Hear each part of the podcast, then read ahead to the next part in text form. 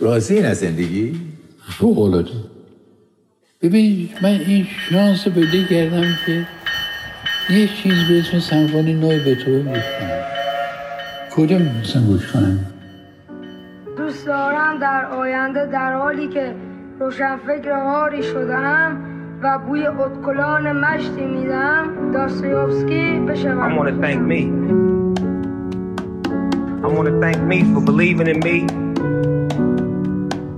I want to thank me for doing all this hard work. I want to thank me for having no days off.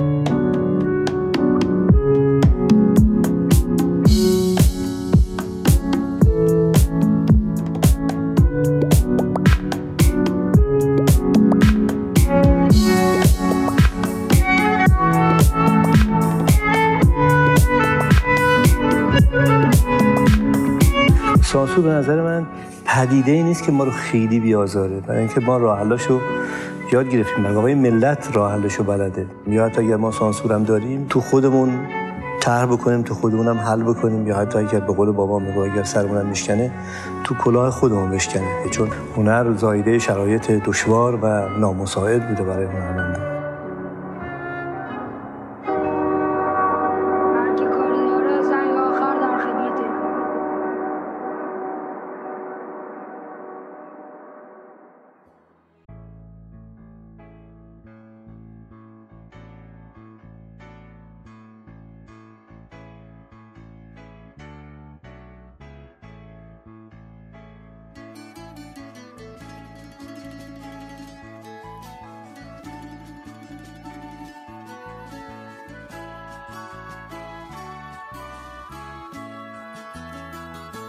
سلام و درود بر شما شنوندگان رادیو قطار. امیدوارم که حال دلتون خوب باشه و کیفتون کوک. اله فازونی هستم و باز هم در ایستگاه ششم مهمون شما علاقمندان و شیفتگان ادبیات و سینما. شما مخاطبان نازنین می‌تونید پادکست رادیو قطار رو در پلتفرم های پادکست خوان مثل Castbox، SoundCloud، شنوتو و دیگر اپلیکیشن های موجود مثل تلگرام و اینستاگرام با شناسه یا همون آیدی ترن رادیو بشنوید و دنبال کنید. پس تا شما دوستان یه چایی لبسوز، لبریز، لبدوز میل می کنید من برمیگردم و از کوپه نویسندگان یادداشتی رو به قلم همکار نازنینم آقای عبدالله کریمی براتون می‌خونم و میریم برای سفر به شیلی.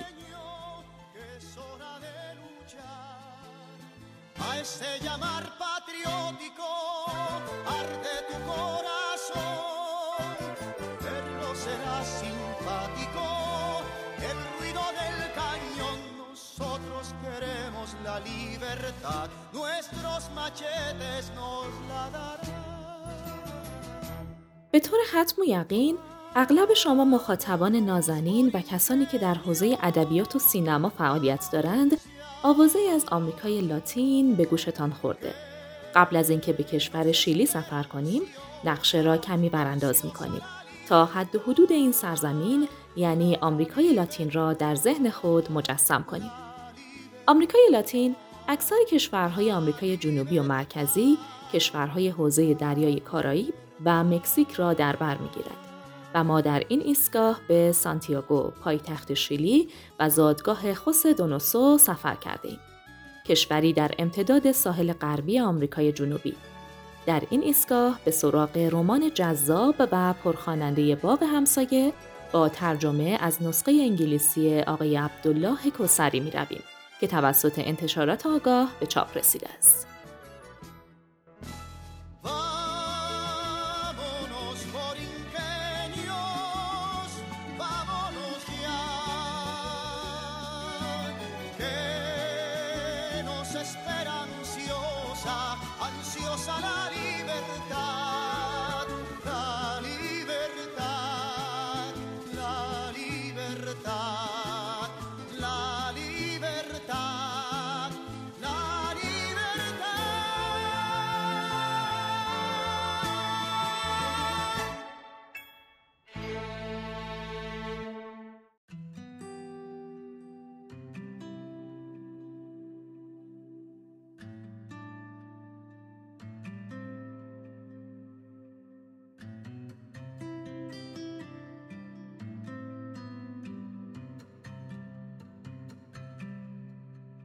دنیای این رمان دنیایی است سرشار از ناکامی و مرارت راجع به روشنفکران آمریکای لاتین که در تبعیدی خودخواسته یا به اجبار سپری می شود. راوی این رمان تلخ و شیرین نویسنده شیلیایی خولیو مندس است که در حال گذراندن هفتمین سال زندگیشان با همسرش گلوریا در شهر ساحلی سیتگس نزدیک بارسلونا هستند. داستان با بازگشت خولیو و همسرش گلوریا از یک مهمانی شبانی اعصاب خود کن شروع می شود. مهمانی که قرار بوده مهمانی معرکه‌ای به میزبانی دوست خولیو همانند قبل ترها باشد و باز همه دوستان بعد از لنباندن کلی کباب آرژانتینی و شراب دوتا دوتا توی باغ یا اتاقها گم و گور شده و آخر مجلس هم چیزی نماند جز مهی قلیز و خواباور از هشیش و الکل و نوای میلونگا که رها می شده توی شبی که سرتاسر آن هیچ کس حرفی برای گفتن نداشته.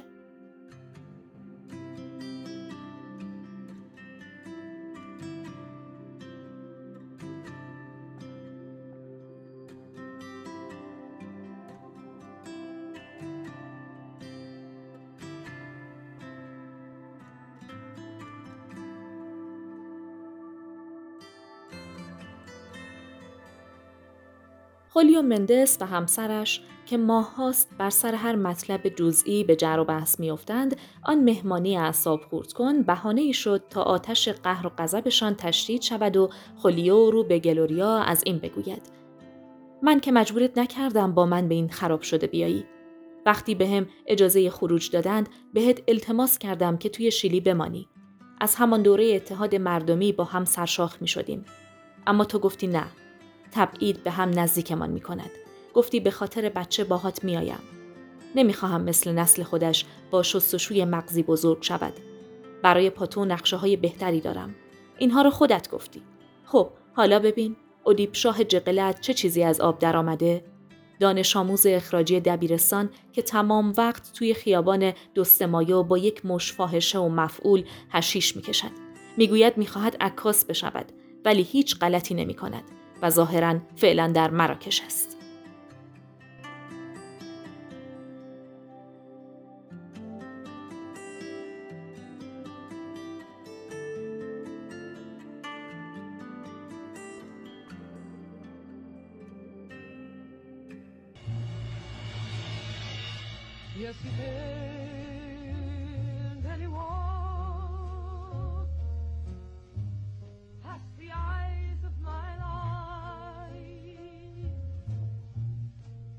خولیو و همسرش گلوریا با آرامبخش و الکل خود را میخوابانند.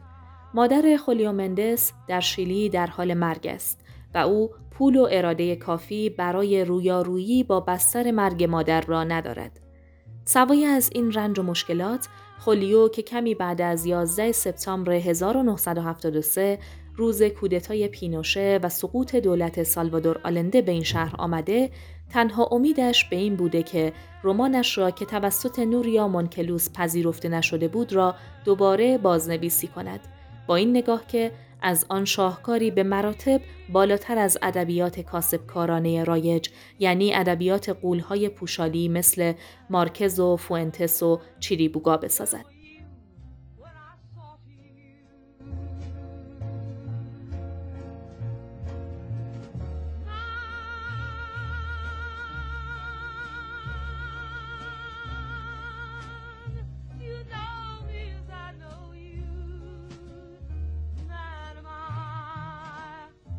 در این گیرودار سرخورده زندگی خانوادگی آقای خولیو مندس و شهر سیتگس که آکنده از بوی گند سیب زمینی سرخ کرده با روغنی که هزار بار داغش کرده بودند و آدمهایی از بلژیک، آلمان و فرانسوی هایی که گیج و منگ تمام روز را توی ماسه ها دراز می‌کشند به نظر می رسد یک اتفاق خوب در حال رخ دادن است و دوست دوران کودکی این نویسنده پانچو که حالا یک نقاش مشهور است آنها را برای گذراندن یک تابستان فوقالعاده و خلوت در آپارتمان مجللش در مادرید دعوت می کند.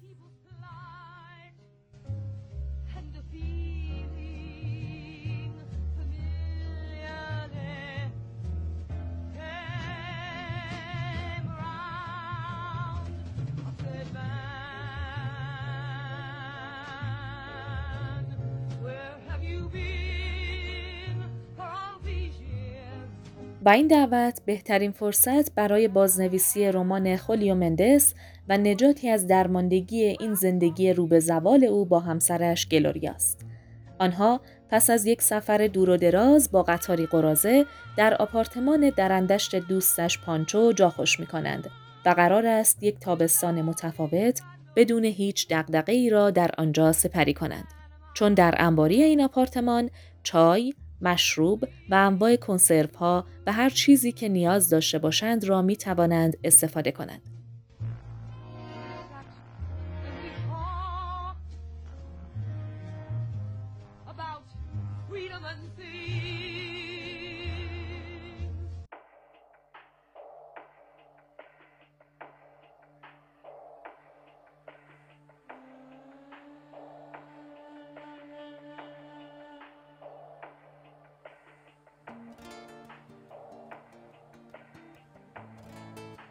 خولیو در این آپارتمان اتاقی که از پنجره آن چشمانداز دلخواهی به باغ همسایه دارد را برای کارش انتخاب می کند. باقی با دو ساختمان، استخر شنا و سرفهای کنار خیابان که مال یکی از ثروتمندترین آدمهای اسپانیاست که گاه به گاه به این باغ می آید و سوار چیزی شبیه به تراکتور می شود و چمنها را آب می دهد و می زند بوته های گل سرخ را حرس می کند و برای خودش دنیایی ساخته که فقط یک چیز توی آن به حساب می آید و آن لذت است. دنیایی ساده و بیقلقش.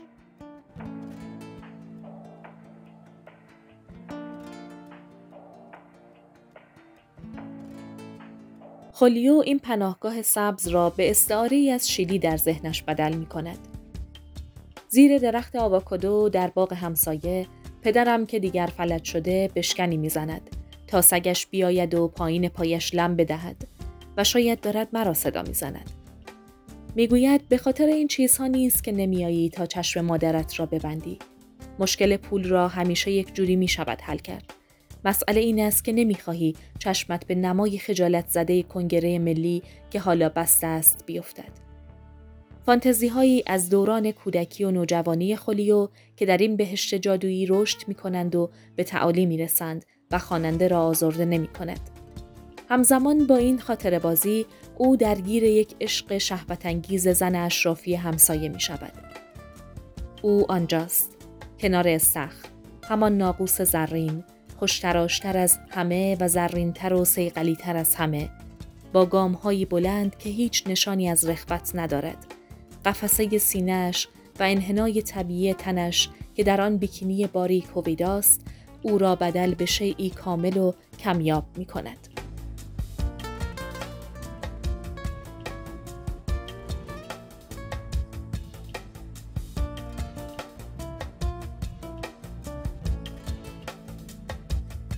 ما در ادامه این رمان با شخصیت هایی به ظاهر زنده سرگرم می شویم. مثل دوست ولگرد پسرشان به نام بیژو یا نویسنده مشهور دیگری که از شهرت خود لذت می‌برد اما گلوریا همسرش دچار یک افسردگی شدید می شود و نیاز به یک درمانگر دارد خولیو هم تمام مدت را در تابستان مادرید می نوشد و رمانش را می خاند تا سرانجام آن را بازنویسی کند یا یک رمان دیگر را از نو بنویسد.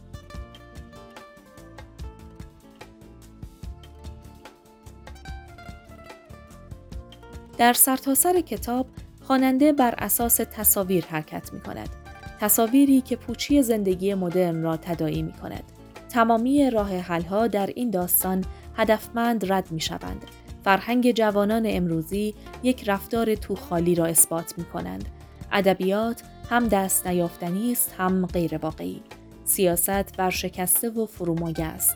جسم آدمی فریبی است که سن آن خیانت کرده است. صداقت هر شخص وهمی است که بدون موقعیت و پول نمی‌تواند حفظ شود و شخصیت های اصلی این رمان یعنی خولیو مندس و همسرش گلوریا دائما به خاطرات چنگ می‌زنند.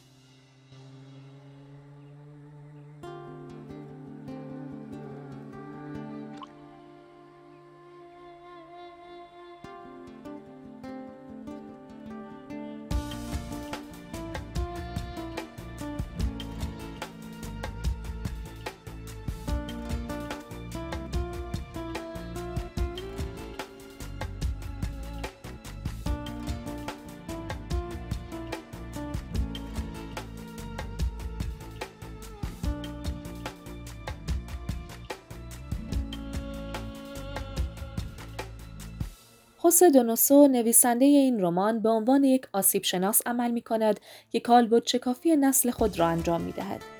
او بسیار ماهرانه و در عین حال سرد می نویسد و رمان او یک حس بالینی دارد. رمان متشکل از شش فصل است که در پایان فصل پنجم خالیو مندس از روی ناامیدی مرتکب دزدی می شود و با گلوریا به تنج سفر می کنند. جایی که نه نوریا مونکلوس هیچ کار است تا رمان او را رد کند نه دیگر نویسندگان در آنجا شناخته شدند نه آنهایی که میهن او را از معنا توهی کردند و دیگر لازم نیست با همه این مسائل بجنگد و خواننده پس از خانش پنج فصل درونگرا می تواند در کتاب باغ همسایه به طور قابل قبولی به نتیجه برسد.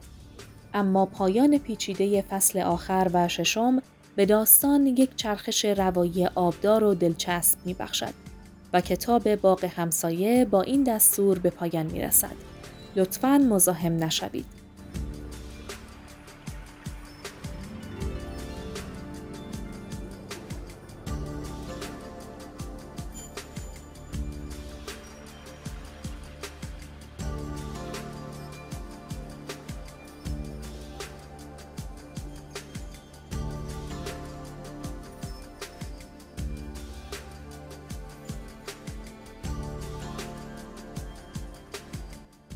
پس شما مخاطبان و همراهان نازنین رادیو قطار رو به خوندن این رمان گیرا و جذاب دعوت می‌کنم با ترجمه عبدالله کسری عزیز. و من چون از کوپه ادبیات رادیو قطار با شما صحبت می‌کنم سراغ ادبیات این اقلیم می‌روم.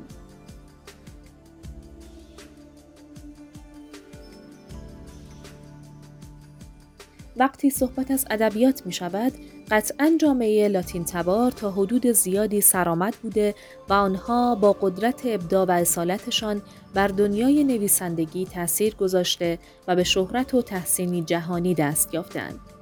در اوایل دهه 1960 تا اوایل دهه 1970 جنبش ادبی بوم با نویسندگانی عمدتا مرد از جمله خولیو کورتاسار از آرژانتین، گیلرمو کابررا از کوبا، گارسیا مارکز از کلمبیا، کارلوس فوئنتس از مکزیک، وارگاس یوسا از پرو و خوسه دونوسو از شیلی آثاری را تحت تأثیر چشمانداز سیاسی آشفته آن دوره به ویژه انقلاب کوبا و گسترش رژیم‌های نظامی به طور گسترده در سرتاسر سر اروپا منتشر و آغاز کرد.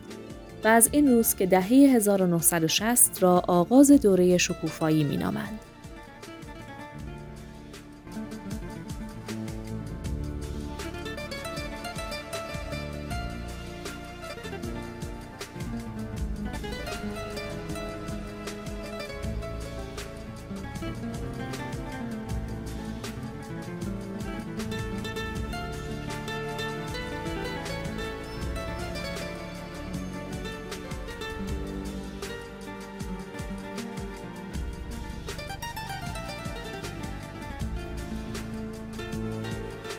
خوس دونوسا مثل بیشتر نویسندگان هم نسل خود اولین نوشته های خود را در اوایل دهه 1950 منتشر کرد. در سال 1956 مجموعه داستانهای کوتاه او برنده جایزه ادبی شهرداری سانتیاگوی شیلی شد. فعالیت‌های ژورنالیستیش نیز جایزه مشترک شیلی ایتالیا را نصیب او کرد. اما آوازه او در ایالات متحده و اروپا در سال 1962 بالا گرفت. در این سال نخستین رمان او تاجگذاری به انگلیسی ترجمه و منتشر شد و جایزه بنیاد ویلیام فاکنر را از آن خود کرد. دونوسو رمانهایی مثل پرنده وقیه شب، دوزخ بدون مرز، خانه ای در روستا، حکومت نظامی و باغ همسایه و چندین رمان و داستان کوتاه دیگر را به نگارش درآورده است. دونوسو این نویسنده شیلیایی در رمان‌ها و داستان‌های کوتاهش از سورئالیسم سیاه و تنز اجتماعی برای کشف زندگی رو به زوال تبعیدی ها و نویسندگان و دنیایی از اشرافی های افراطی استفاده می کرد. او که یکی از چهره اصلی رونق ادبی آمریکای لاتین بود، دیدگاه های از فروپاشی اجتماعی و خطاپذیری انسان را ایجاد کرد که گاهی او را با دیدگاه های مارکز، فوئنتس یا بارگاسیوسا می سنجند. خوسه دونوسو این نویسنده متحد شیلیایی در دسامبر 1996 بر اثر بیماری سرطان درگذشت.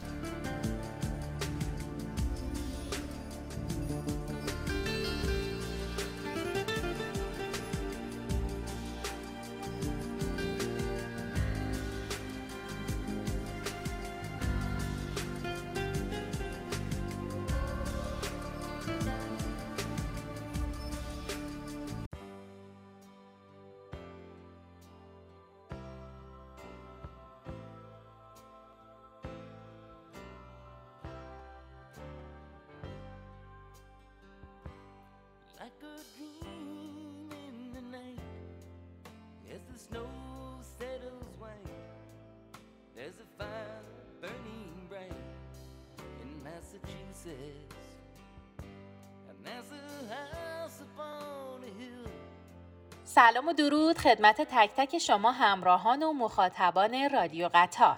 من نرگس کریمی هستم و صدای گوشخراش من رو از کوپه سینمای پادکست رادیو قطار میشنوید.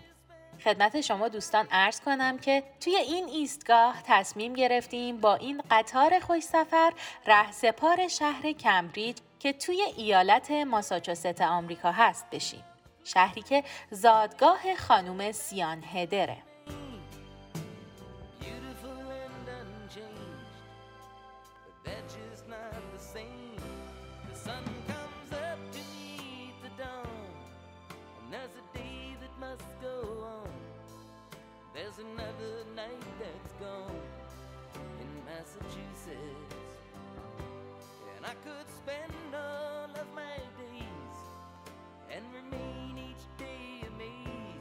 ایشون یعنی خانم سیان هدر تازگیا یعنی همین سال 2021 یه فیلمی ساختن با عنوان کدا که فیلم جمع جور و تاثیرگذاریه.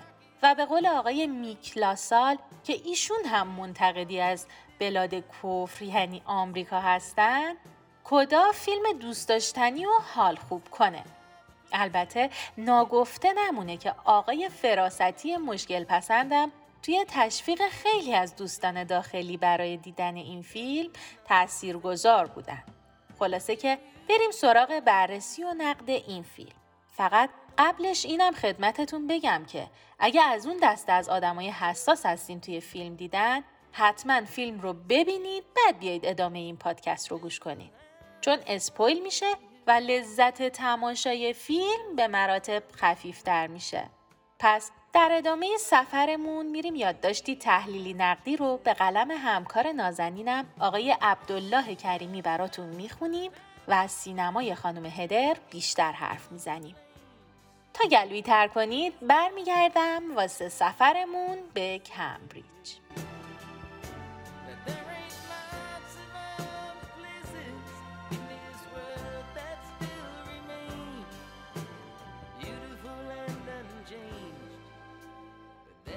Not the same.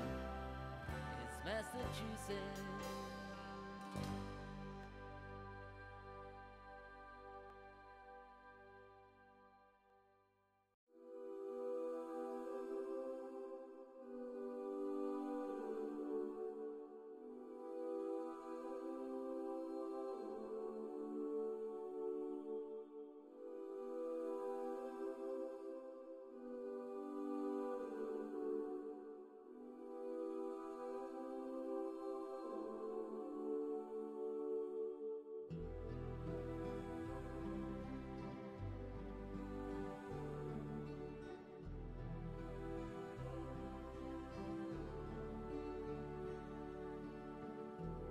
در این اوضاع احوالی که حال دلمان شاید تنها با مطالعه یک کتاب و راه آسانتر با وقتگیری کمتر با دیدن یک فیلم خوب می شود، شما را به تماشای یک فیلم خوب با عنوان کدا دعوت می کنیم.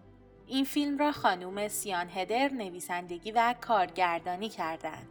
فیلم کدا بازسازی از یک فیلم فرانسوی با عنوان خانواده بلی است که در سال 2014 توسط آقای اریک لارتیگو ساخته شده. البته نباید این را هم فراموش کنیم که توی این نوع روایت و داستانگویی هر دوی این فیلم ها به فیلم آلمانی فراتر از سکوت محصول سال 1996 شبیه هستند.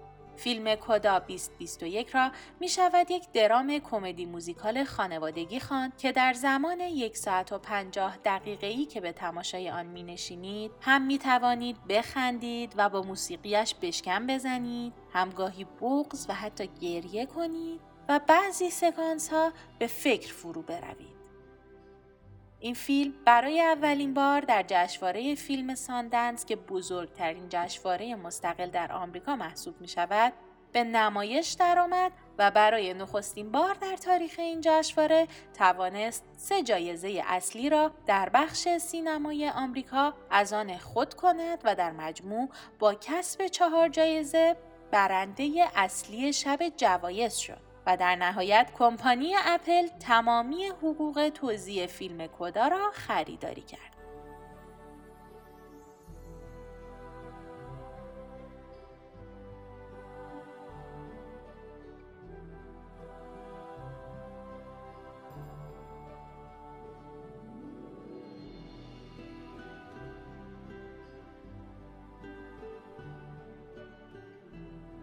عنوان این فیلم در زبان انگلیسی مخفف عبارت Child of Deaf Adults به معنای کودکان با والدین ناشنواست. کدا دومین ساخته بلند سیان هدر بعد از فیلم سینمایی تلالا است و همانطور که از عنوان فیلم مشخص است داستان فیلم کدا با محوریت یک خانواده ناشنوا شکل گرفته که در این خانواده چهار نفره سه عضو آن ناشنوا هستند و تنها دخترشان روبی عضو کوچک این خانواده شنواست. نقش روبی را بازیگر نوجوانی به نام امیلیا جونز به عهده داشته که او برای ایفای این نقش نه ماه قبل از آغاز فیلمبرداری شروع به یادگیری زبان اشاره کرده است.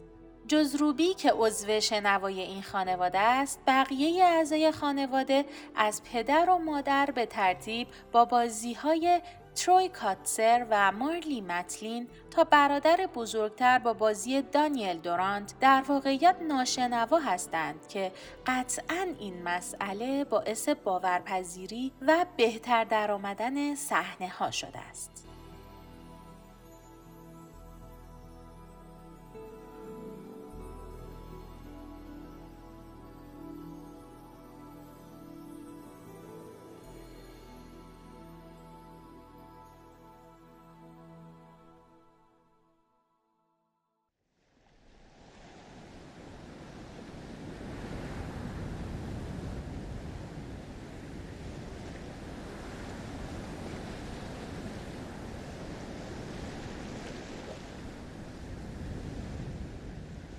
پلان ابتدایی فیلم دریا را می‌بینیم با یک کات.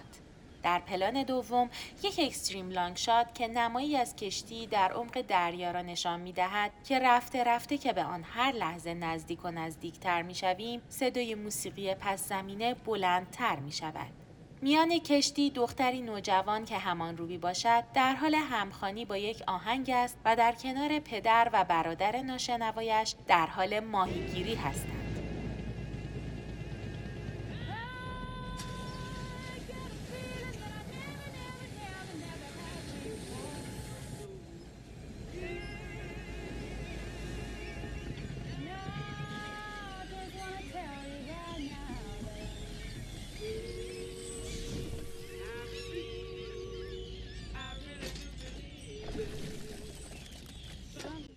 سکانس های ابتدایی فیلم ما متوجه می شویم که در این شهر یعنی شهر ماساچوست حرفه اکثر مردم ماهیگیری و کار بر روی کشتی است.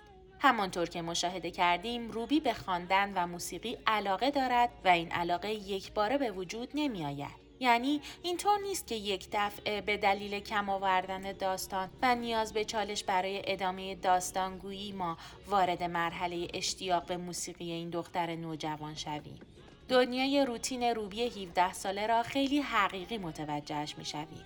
سپیددم از خواب بیدار می شود و به محل کارشان روی کشتی می رود چون در آنجا باید شخص شنوایی حضور داشته باشد تا متوجه سیگنال ها و هشدارهای ساحلی شود. سپس کسل و درمانده به دبیرستانی که قرار است آیندهش را از آنجا شروع کند می رود و در نهایت برمیگردد به خانواده ناشنوا که بدون حضور او در ارتباطشان با دیگر افراد جامعه دچار مشکل می شود.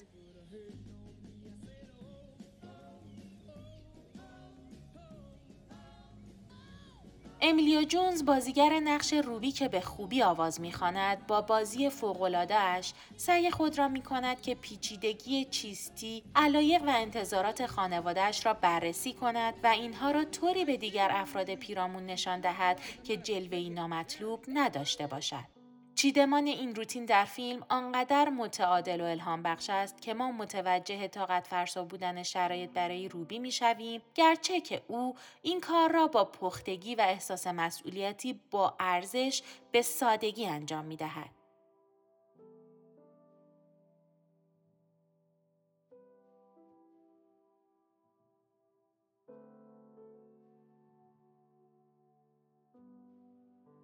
او از همه چیز خصوصی والدینش از جمله شرایط پزشکی آنها و زندگی جنسی آنها آگاه است.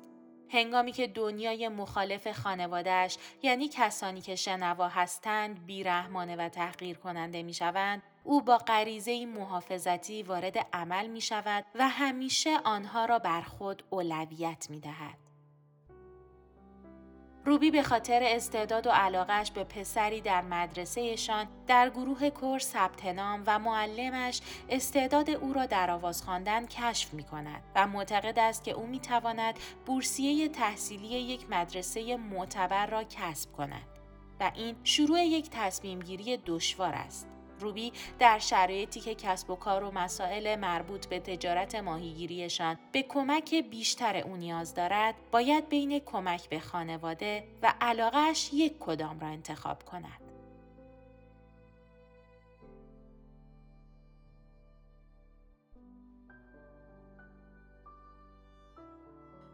در حالی که مخاطب ممکن است با خود بگوید که این همان کلیشه های قبل است و قرار است یک داستان تینیجری را با برانگیخته شدن احساساتی از روی ترحم به عدهای ناشنوا دنبال کند متوجه می شود که دغدغه و مسئله کدا خانواده است. خانواده‌ای که در آن دختر نوجوانش امید به خواننده شدن دارد برادری بزرگتر را به تصویر می کشد که ناامید می‌خواهد به او به عنوان مردی نگاه شود که می تواند کسب و کار خانوادگی را بدون حضور خواهرش اداره کند و جامعه‌ای که شنوا هستند را مجبور کند چگونه با آنها ارتباط برقرار کند. و در ادامه پدر و مادری را می‌بینیم که در عین حال که می‌دانند به دختر کوچکشان به عنوان مترجم نیاز دارند تصمیم می‌گیرند او را رها کنند.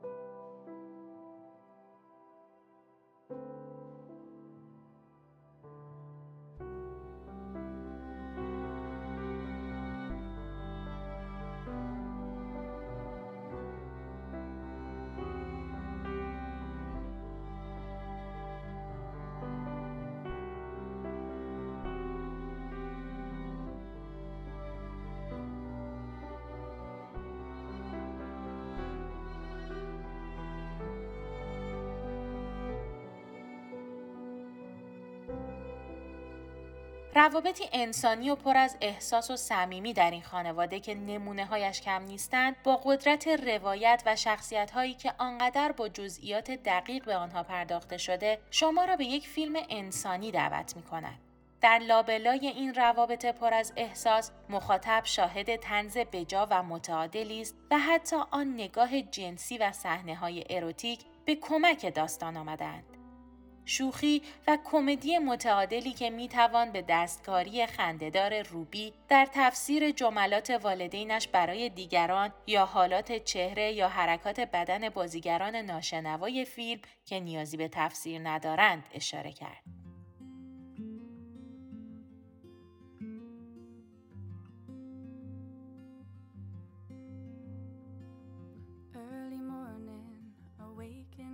City. Streetlights are on, and the dawn feels like ages away. I'm here every day. سیان هدر جزئیات این خانواده را به تصویر می کشد. شادی ها و استراب های یک خانواده طبقه کارگر را با سراحت و شوخ طبعی ارج می نهد. بدون اینکه هرگز آنها یا ناشنواییشان را به شوخی تبدیل کند یا بر علیه آنها باشد. یکی از جدال هایی که در فیلم با آن روبرو هستیم وابستگی یا عدم وابستگی خانواده به دخترشان است که به شدت به جذب مخاطب کمک کرده است. در سکانسی که برادر روبی متوجه می شود که روبی برای در کنار خانواده ماندن و کمک حال آنها بودن دارد از علاقه و آیندهش دست می کشد، برادرش از او می خواهد که به دنبال آیندهش برود و به آنها فکر نکند.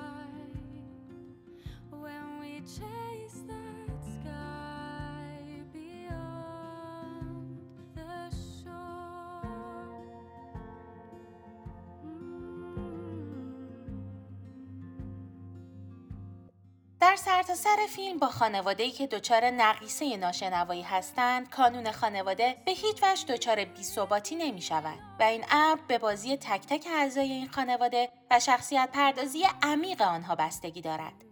چیزی که در نسخه فرانسوی فیلم به این ظرافت در نیامده. در سکانسی بینظیر که اجرای گروه کر در مدرسه است، پدر، مادر و برادر روبی به تماشای این اجرا می روند و بعد از اجرای گروهی زمانی که به اجرای دو نفره دخترشان با دوستش می رسند، برای مدتی صدای موسیقی و ترانه قطع می شود. و حالا این ما هستیم که باید دنیای انسانی ناشنوا را لمس و حس کنیم. سکوتی تکان دهنده. البته سکانس هایی مثل رپ گوش دادن پدر با ولومی بالا در ماشینشان یا سکانسی که در آن خانومی که به عنوان بازرس در قایق آنها حضور دارد بازی با این صدا و قطع شدن را داریم که آنها هم به نوبه خود بسیار بجا هستند. در نسخه فرانسوی نیز همین قطع صدا را داریم با این تفاوت که آن مقدار ناچیزی را که خانواده ناشنوا میشنوند را ما هم میشنویم که با قطع کامل صدا کمی فرق دارد.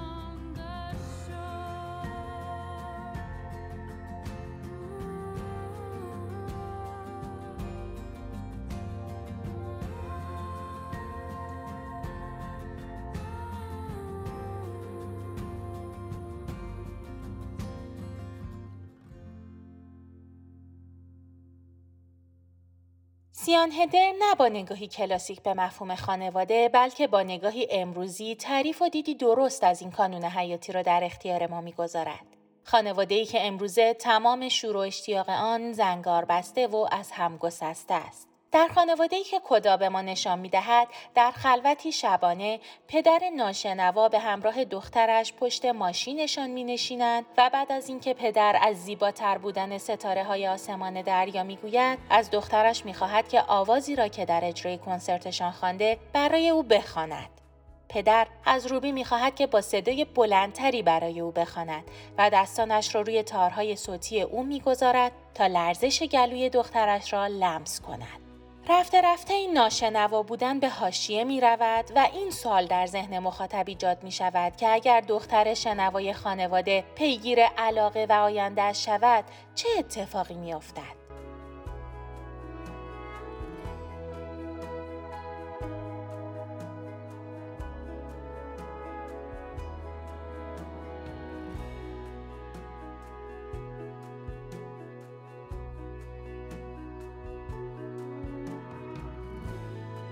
راجع به این فیلم و هر فیلم دیگری بسیار می شود صحبت کرد. اما وقت تنگ است و شما مخاطبان نازنین را به دیدن فیلم کدا دعوت می کنیم.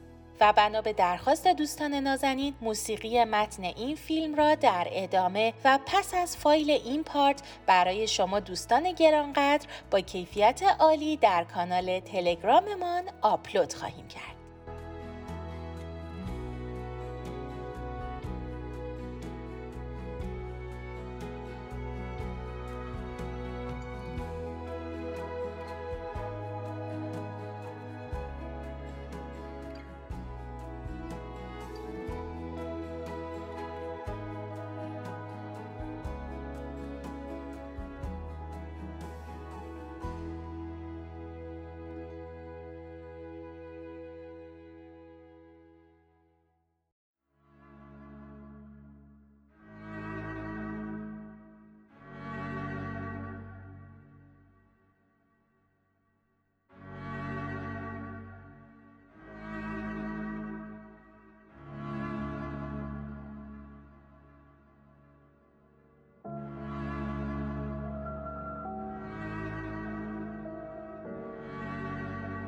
عشق چیزی نیست که بتونی قایمش کنی.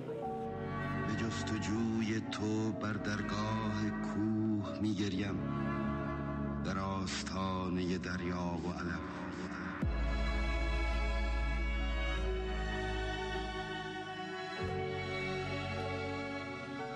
در چهار راه فصول.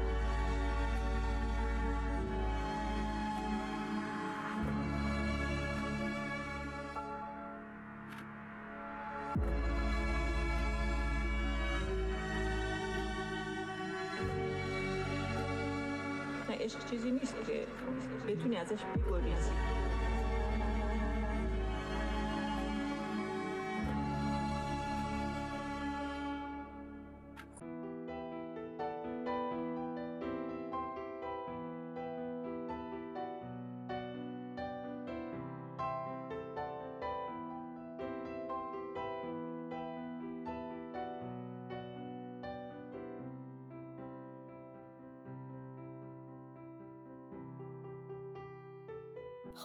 باز هم به آخرین قسمت از ایستگاه ششم رسیدیم. پس به اتفاق هم میشنویم ششمین قسمت از این داستان عاشقانه رو که تو قطار ما در جریانه. و واسه مخاطبایی که اخیرا به قطار ما پیوستن اینم بگم خدمتتون که عاشقانه در پس کافه عنوان مجموعه داستانی دنباله داره با اجرای فرشاد مهدیزاده و الهه فوزونی بر روی نوشته ای از عبدالله کریمی. شما همراهان نازنین رادیو قطار تو هر اپیزود می‌تونید برشی از این داستان عاشقانه رو دنبال کنید.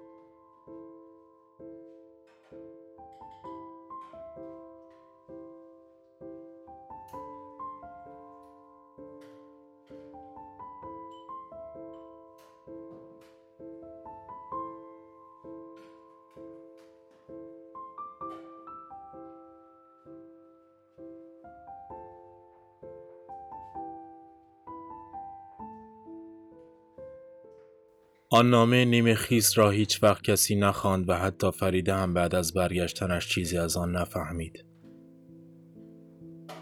نامه خشک و چروکیده شبیه قلب خرد شدم همیشه همراهم بود. گاهی به آن نگاهی میانداختم و دوباره از قبل مچاله ترش می کردم و بغزم را می خوردم.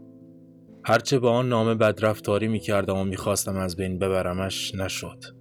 تای قلبم می دانستم که او بر می گردد و طوری که انگار اتفاقی رخ نداده باشد و همه چیز مثل روال قبل عادی است گردد و از این می گوید که آن سفرش یک سفر ضروری بوده و نمی توانسته نرود.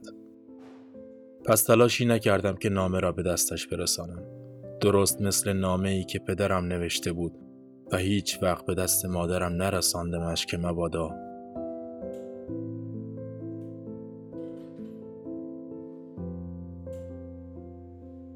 بفهمی نفهمی آن نامه شده بود جزی از زندگیم. بیان که بدانم یا به آن فکر کنم.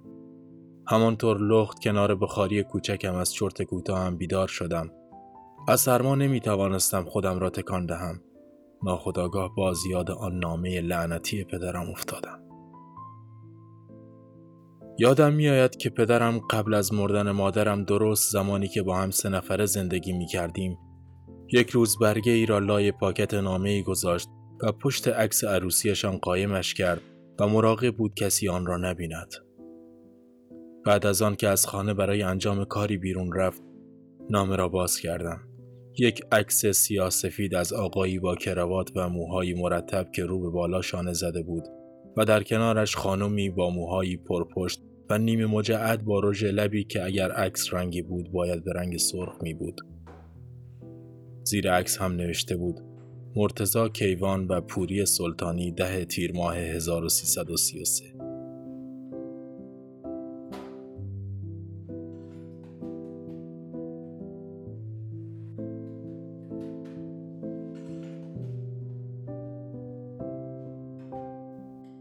یک نگاهم به در حیات بود که پدر بر نگردد نگاه دیگرم به آن آقا و خانمی که باید مرتزا و پوری می بودند و اینکه ارتباطشان را با پدرم پیدا کنم.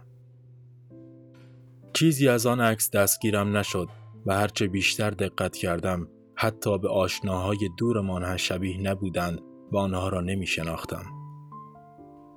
عکس را بی خیال شدم و برگه را هم از توی پاکت درآوردم. دستخط پدرم را می شناختم. خودش آن نامه را نوشته بود. باورم نمی‌شد که پدرم هم می توانست عاشق کسی باشد و برایش بنویسد. یعنی شیفته سرخاب سفیدا به مشوقه دیگری جز مادر کلفت من شده بود. نامه را شروع به خواندنش کردم.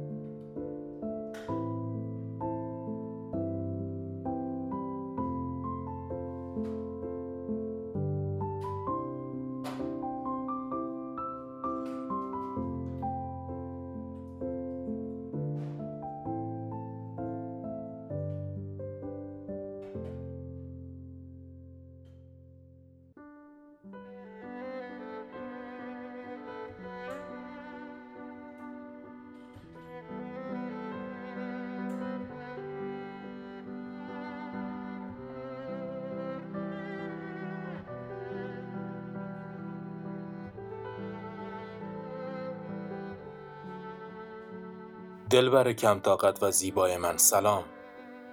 امیدوارم که حالت خوب باشد و بیش از این بیقراری نکرده باشی. یک عکس همراه این نامه برایت فرستادم. آنها را دیدی؟ همان کیوان است که برایت از عشقش به پوری بارها برایت گفتم اگر خداوند بخواهد عشقی را با تو شروع خواهم کرد به همین شدت. اما نه آنقدر کوتاه. در نامه قبل که برایم فرستاده بودی از بیتابیت به دور از نگاه این پسرک جعلق که دائما توی اتاقم سرک می‌کشد و آن مادر بیچشم رویش گریستم. من هم طاقتم تاق شده. اما مگر می شود بیپروا این زندگی پنهانی را جار زد و همه را هوشیار کرد؟ کمی صبور باش. اجازه بده مشکلات و موانع را دانه به دانه در کنار هم حل کنیم و از شرشان خلاص شویم. به قول کیوان ما از هم چه می‌خواهیم که تا کنون به هم نداده ایم که باز هم به یکدیگر نخواهیم داد زندگی ما چقدر استعداد خوشبخت شدن دارد و ما غافلیم و کفران نعمت می کنیم. سراحت را دوست داریم اما دریغا که سکوت و ابهام را بر آن ترجیح می دهیم. زیرا گاهی درد بی همزبانی از درد اصلی بدتر است، شاقتر است.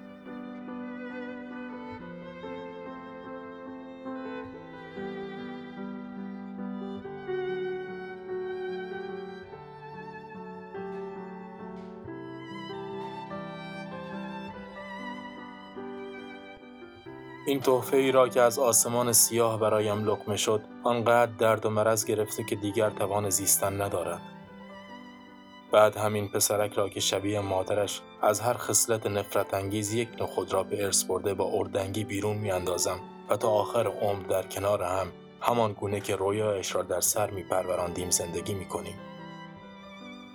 رخت سفید به تن کن که با کت و شلوار و کرواتی که خودت خریده ای درست شبیه به این عکس قرار است یادگاری درست کنیم دوستت دارم و هر لحظه بیشتر مشتاق دیدارت.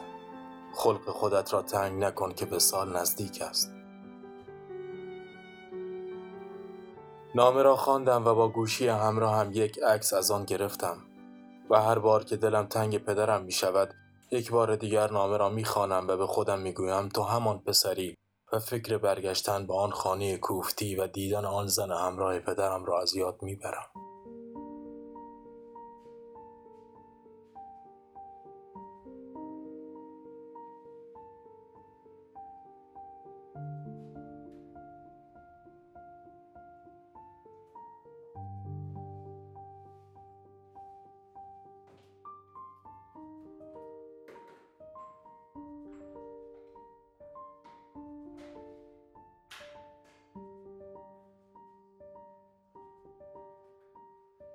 آن نامه را هیچ وقت به مادرم نشان ندادم که مبادا زندگی رو به پایانش را زودتر از موعود پایان بدهم. و بعد از برگشتن فریده از روسیه هم آن نامه را هیچ وقت به دستش نرساندم. او هم یلدا را برنگشت و نامه چروکیده را همیشه همراه خود نگه داشتم. چه در گذشته چه حالا که روی این صندلی در کافه نشستم و اینها را برای شما می نویسم همیشه حراس داشتم. حراس از اثری که یک کلمه می‌تواند روی آدم ها داشته باشد. چه تمجید باشد چه انتقاد حراس داشتم و دارم. چه برسد یک نامه که شاید صدها کلمه را در قلب خود جای داده است و می‌تواند آدمی را وادار به از جان خود گذشتن یا پرواز بر روی ابرها کند. شاید اگر آن نامه پدرم را به مادرم رسانده بودم شاید تنها یک روز کمتر لذت کنار او بودن را میچشیدم. یک نخ از این سیگار بهمن را با این خاطرات پر از نامه دود می کنم تا بتوانم ادامه دهم.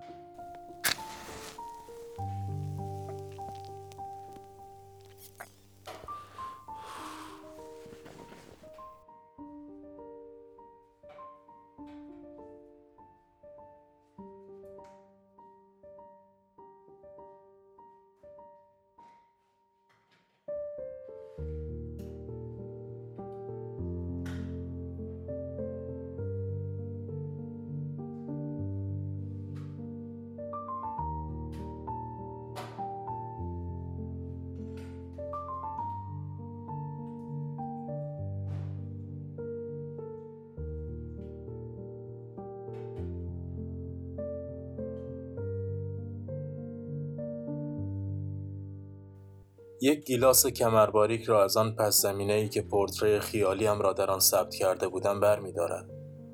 رژ سرخ دختر نم نمک دارد رنگ می بازد. به سمت میز من می آید و گمان می کنم قرار است تمام داستان روسیه رفتن فریده را برایش تکرار کنم. شاید این نامه چروکیده را که سالهاست در جیبم مانده را بتوانم به او نشان دهم و از پرچانگی بیهوده و مرورشان خودداری کنم. یا شما توی رویاهات سیر می‌کنی یا من سفارش بهم می‌خوره و باید میزو ترک کنم؟ خواهش می‌کنم. تا شما برگشتی منم چند تا کام گرفتم. امیدوارم که دلخور نشید ازم چون خیلی حالم خوب نیست. از چی دلخورشم؟ سرش را این طرف آن طرف می کند و کمی روی میز خم می شود طوری که بقیه مسافران قطار متوجه حرفی که قرار است به من بزند نشوند می‌گوید فقط از این دلخورم که تا ما مسیرمون به روسیه خورد اینجام جنگ شد. کاغذهایی را که توی این مدت در کافه نوشتم را ورق می‌زنم. به این قسمت که می‌رسم برای دختر دوباره آرام می‌خوانم. مرد توپل و چاقی بیاید کنار میزم در حالی که بوی عطر ملایمش با بوی سیگاری که سبیلش را زرد کرده قاطی شده باشد. روزنامه تا شده ای را از جیب کت زمستانیش بیرون بیاورد و پهن کند روی میز و انگشت اشارهش را روی مطلبی بگذارد و بگوید این قطار رو همین روزا بمبارون می‌کنن و بعدش همین کافه دود میشه میره هوا. رنگ از رخسارش میپرد و کمی بیشتر خم می‌شود به سمتم. اسمتونم نمی‌دونم اما آقا این چیزی که خوندی یعنی چی؟ نگاهی به ساعت قطاری شکل بالای پیشخان میاندازم. اون آقا که اومدن تو کافه و جنوبی بودن رو یادتونه؟ یه کوچولو چاق بود. یه آهنگ پخش کرد و رفت. البته قبل رفتن قهوه‌ش هم خورد. دختر نگاهش را توی کافه میچرخاند. انگار به دنبال مرد درشت هیکل است و با خود تصور می کند که قرار است این قطار و این کافه را با یک بمب نابود کنند. قبل از اینکه جوابم را بدهد که یادش میاد یا نه به او می‌گویم که اینها تصورات و تخیلات من بود. آن هم بعد از آن آهنگی که آن مرد درشت هیکل پخش کرد. اما عجیب اینجاست که ممکن است با جنگی که این دختر از آن می‌گوید ممکن است همان تصور به واقعیت تبدیل شود. و باز در روسیه‌ای که خاطره خوبی از آن ندارم زندگیم را بدرود بگویم و این داستان نیمه تمام بماند.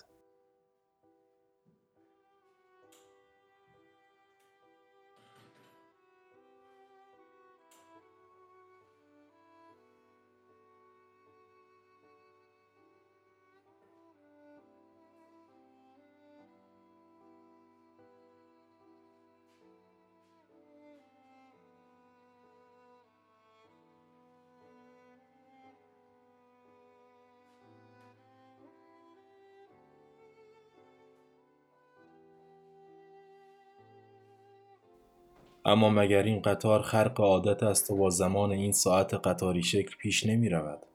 منظور این دختر از جنگ چیست؟ طرفهای درگیر کدامند؟ مگر چه مدت است که من مشغول نوشتن این خزعبلات هستم؟ دخترک نامه ای از جیب قهوه‌ای دوخته شده روی پیشبند سرمه‌ایش در می آورد. سلام مادرم. نمی‌دانم این نامه به دستت می‌رسد یا نه. اما اینها را برای تو می نویسم و از تو می خواهم به خاطر من زنده بمانی. نمی‌دانم چند روز است که کنار این مردان، زنان، بچه ها، پیرها و جوانان با شهامت بیاب و غذا کنار هم شاشیده متاحالایش را دوام آورده ایم. اما از محاصره چند ماهی شهر سارایوو که آن روز با هم در آن مستند دیدیم بدتر که نیست هست؟ مادر خوشقلب من بسیاری از همرزمان من گارد ها را برداشتند و اینجا را به مقصد لهستان ترک کردند و یا عدهای از آنها پرچم سفید به دست گرفتند که مبادا سرباز روسی آنها را گلوله باران کند. در عوض بازار کارم اینجا گرفته و از همه پرکارترم. تمام تن آدم های اینجا را با شعارهای میهم پرستانه خالکوبی کردم و همه من از اینکه برای وطنمان میمیریم حراسی نداریم. تو را از صمیم قلب و مشتاقانه میبوسم و به من قول بده که کتابت را تمام کنی.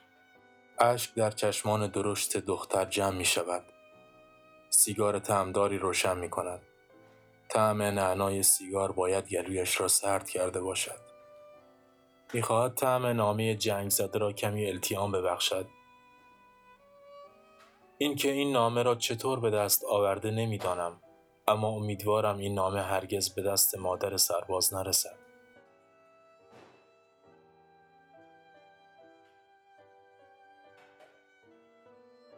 حالا دارم به این موضوع فکر می کنم که اگر نامه ها به دست مخاطبانشان نرسند چقدر خوب است.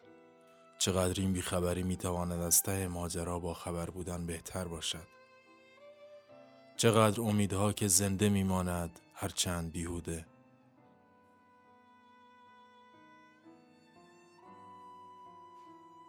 تمام این مدت را در بیخبری بودم و حالا که باز همین کشور لعنتی چیزی جز خاطرات متعفن برایم نمی‌گذارد بهتر است این کافه و قطار را به مقصدی دیگر ترک کنم نامه ها را بسوزانید تا قلبی گر نگیرد آقای بینام خوش صدا فرض کن دستت رو از پشت بستن و اسیرت کردن. بعد کنار یه عده به صفتون کنن و دونه دونه سیگار رو لبتون بذارن و براتون آخرین سیگار عمرتون رو روشن کنن. دخترک این را می‌گوید و با انگشتان کشیده سیگاری روی لبانم می‌گذارد و آتیش را روشن می‌کند چقدر دلم یک موسیقی خوب می‌خواهد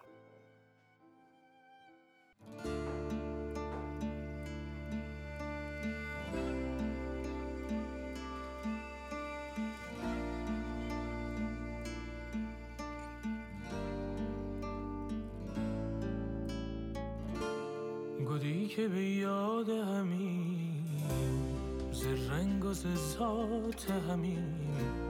دل من ویرون مکن حالا که آباد همین. حالا که آباد همین. اگر تو نیچه نایری ریز پیشم شو بشو اگر منم با مو بمون اگر منم با مو بگو اگر منم با مو بگو سیما مثل روز روشنه ستاره نیدم بشواد ماه منی ماه منی جینم بنات جینم بنات ای آسمون بی کسی بنگر به حال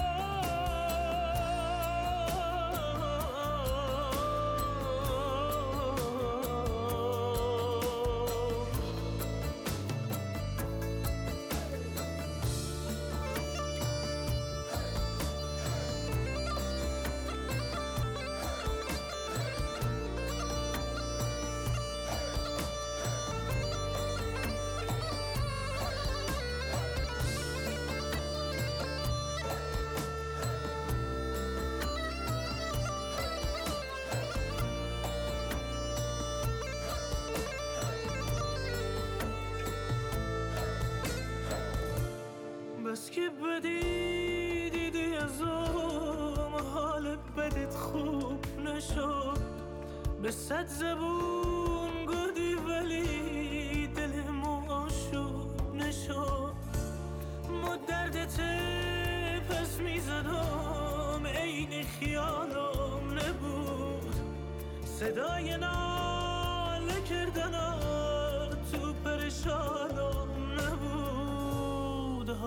مثل روز روشنه ستاره نیدم به شبات.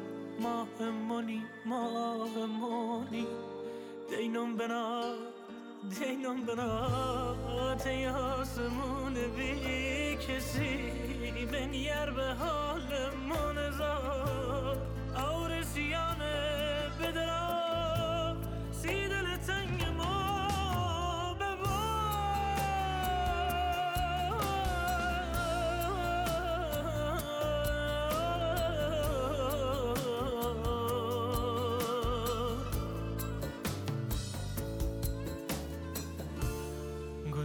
گودی که به یاد همین